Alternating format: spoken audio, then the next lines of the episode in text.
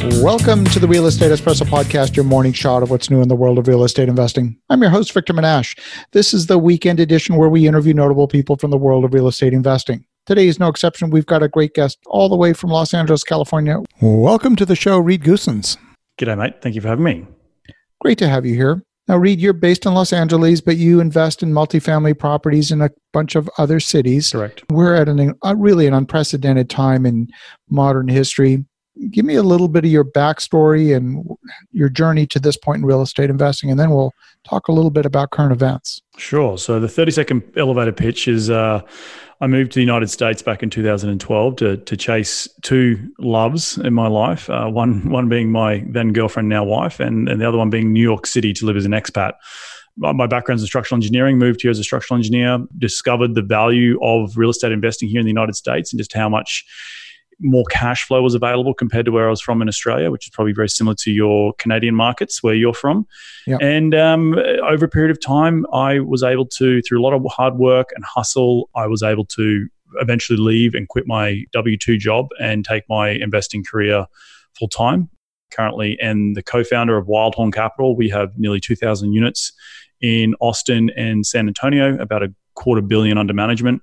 And um, the the whole shtick that I have is that you know, if, if, a guy from halfway across the world can come here and achieve financial freedom and do it in within eight years, then so can the average American. So hopefully, people listening to this show can get off the fence and start taking some action in their lives and um, and, and, and taking control. I love that. Well, boy, we have so many different points of connection here. So my mother was actually a structural engineer and an architect in Manhattan for many years. Mm. And uh, so she she was actually the second woman in history to graduate in architecture from Cornell University. Wow, wow, that's very very impressive and uh, you'll appreciate this as a structural engineer. She worked on the Pan Am building, which sits on top mm. of Grand hmm. Central Station, and she did the mechanical damping to isolate the building from the vibration of the trains immediately below. Yes, yes, I do. I, I do appreciate that. it's not an easy feat. not an easy feat. And what she designed was a series of lead concrete sandwiches mm. of hmm. dissimilar thickness, so that you could never get a standing wave to traverse through that structure. Interesting. That's that's yeah, it's, very, similar to when you're in earthquake prone areas, how you, particularly here in Los Angeles, and not so much in Australia, but in New Zealand, they have a lot of issues with earthquakes and how you dampen those vibrations to make sure the structure doesn't fall down. Let alone just having the the train vibrations from from Penn Station as well. I love it. So you're now in, in LA, you're investing in Austin and in San Antonio. I know the Austin market extremely well.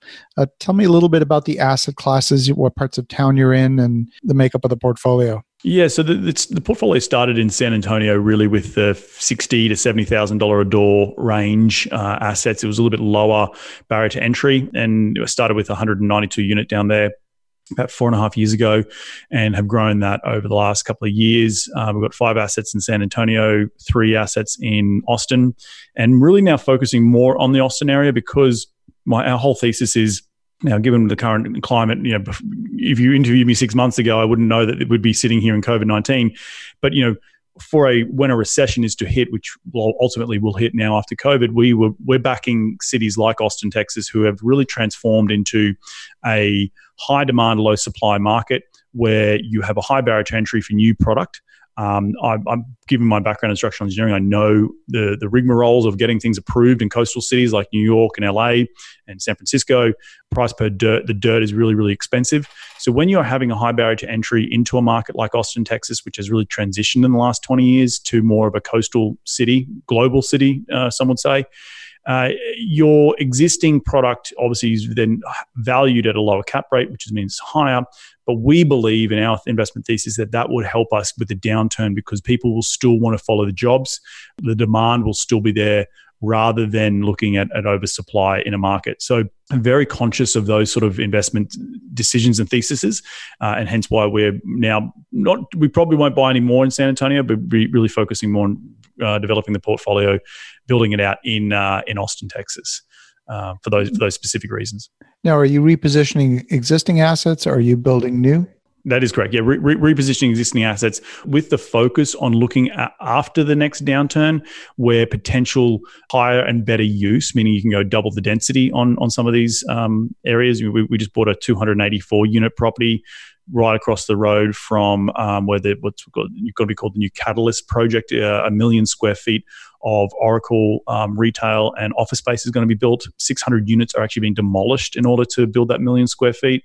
So we are thinking at some point in the next five to seven years that our asset across the street will look pretty, pretty, pretty for a developer if they want to come and double the density or change the the, the type of use um, that is on the current property, which is literally just existing multifamily. So having a li- still that the value add component, but it's now different value add. It's not putting lipstick on a pig and spending seventy five hundred bucks a unit and getting a hundred fifty dollar rental premium.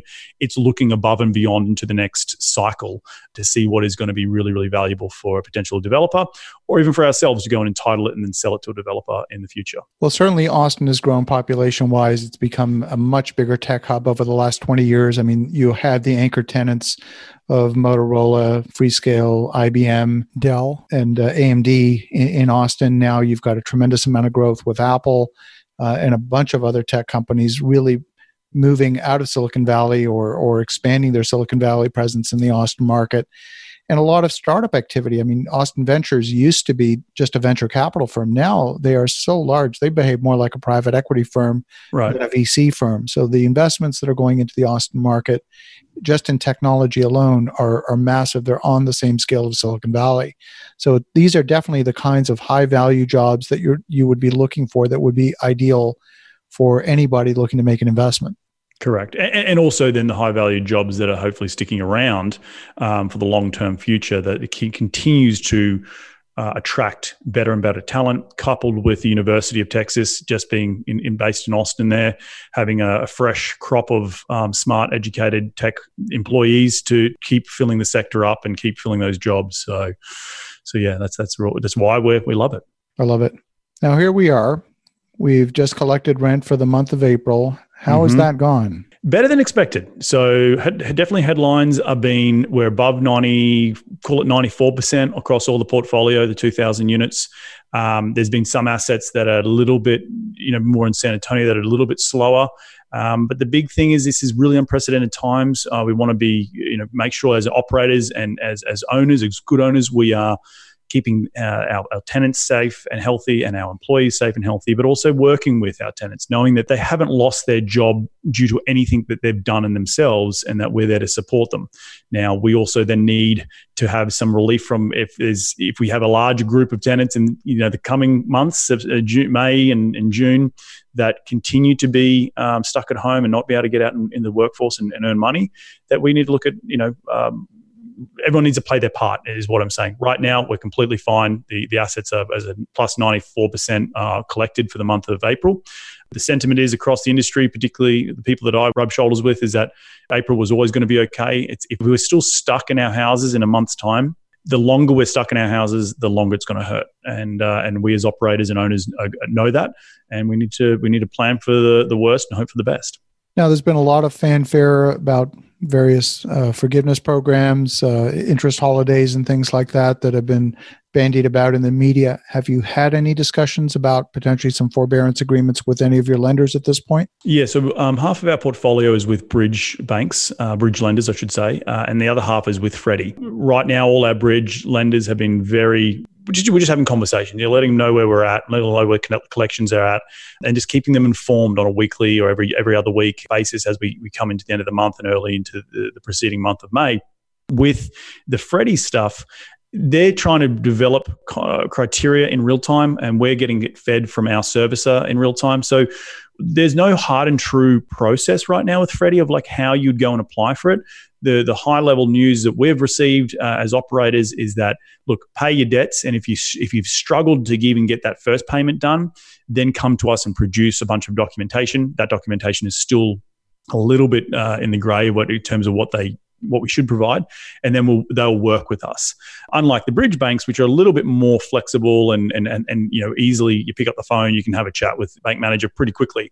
So again, for the month of April, we've had no issues. We've just been sort of communicating with with banks, trying to see as regulations are being written real time and how we, we, we respond to those regulations if and when we needed to do those. There's a school of thought that says as this economic downturn deepens, maybe the terms of these forbearance agreements might become even more generous than they are today. In your opinion, would it be worth holding off executing one of these as long as possible or I yes, I I'm on the school of thought that if you have a property where as of April or May you are struggling to pay, you know, let's let's not beat around the bush. Freddie and Fannie have very low leveraged deals out there. They don't want to own deals, so hopefully your occupancy hasn't dropped so significantly that your 70% or 65% LTV is being affected. Um, but if it is, uh, you know, our, our, thought is like we would dip into our own pockets um, and try and push off that forbearance for a little bit of time because what you don't want to get into the scenario is if you do have a bad property that you're then saddling the property up for you say you get three months of forbearance well then you got another 12 months after that where that three months worth of interest is then paid back over 12 months. And if your if your, your property doesn't doesn't just bounce back from say 80% vacant or 75% vacant uh, occupied to to 100% occupied in a period of three months it will take time. So you're saddling a property that is already an issue up with additional debt over a, in three months you're just sort of kicking the can down the road. So I, as an owner, uh, would, would, rather dip into my own pocket and pay any shortcomings and push the forbearance off as long as I possibly can before going in and having to actually apply for it. Because knowing that the next 12 months might be a struggle as well if that particular asset is already struggling today. There's an awful lot of folks out there, and it's driven obviously by what we're hearing in the media, thinking that, well, this is a few weeks, and after a few weeks, everything will return to normal. I don't share that point of view if we are looking at a much more extended economic downturn, and I believe we are, and, and I think the recovery, when it takes hold, is going to be a long and a slow recovery. What kind of time horizon are you planning on for having to wade through the mud here, so to speak? Yeah, well, look, we've got capital on hand on all of our assets, um, some more than others. Uh, the beauty of having a portfolio is that we can uh, you know, make loans from one asset to another if we need to with our with our the way our legal documentation is written. But at the end of the day, like if this drags on for, and I'm saying dragging on meaning we don't get back to some sort of normalcy soon, when in the next two month or two, um, if this is a really, you know, we're still in our houses in six months' time, then I think we're all up the creek, uh, regardless of how much money you've got on hand. So, right now, I, I, I do share your sentiments with the if we are out of our houses, let's call it by end of May, early June it will be a slow recovery. I think Q4 you'll start to see some some activity um, jump back. The, the, lower end folk who, who have lower end jobs, which is really the housing we provide, they're going to be the ones that are going to struggle getting you know the bills paid again, getting the confidence to go back out in the market and spend dollars when you've just spent the last three months sitting sitting at home stressing about your financial situation isn't isn't going to be great, um, regardless of where what market you're investing in. In saying that, on the other side of the coin, here's the other thing, Victor, is that this is applying across the entire world. This is not America's problem or Australia's problem or Canada's problem you know rent is due everywhere in Europe, in Australia, in, in America, in Mexico. It's all so, so owners are finding it the pinch across the globe. What's going to be interesting is individual cities and how we're all going to be at the starting gates together and how we get out of those starting gates, depending on the city. What do I mean by that? when a sporting team's going to come back, when a music festival is going to come back, when is you know restaurants going to start to reopen and get to that back to that normalcy, and and depending on where you're invested is going to dictate on how successful you are coming in and out of uh, the, this this recession. Some very interesting times ahead of us. No one has a crystal ball, but you know the best thing you can do is is prepare for the worst and hope for the best. I love that. Well, Reed, if folks want to get in touch, if they want to learn a bit more, what's the best way? Best way is just to jump on my website. It's uh, reedgoossens.com. That's R E E D G O O S S E N S.com. Um, if anyone's coming through LA and they want to meet up for a beer or coffee or just talk shop, you can hit me up at info at reedgoossens.com. Uh, just give me enough heads up before you come and we can try and make it happen. Terrific. Reed, thank you for sharing your perspective. And definitely, I wish you the best of luck. Rent collections on May 1st. And for the listeners at home, definitely reach out to Reed at reedgoossens.com. And in the meantime, have an awesome rest of your weekend. Go make some great things happen. We'll talk to you again tomorrow.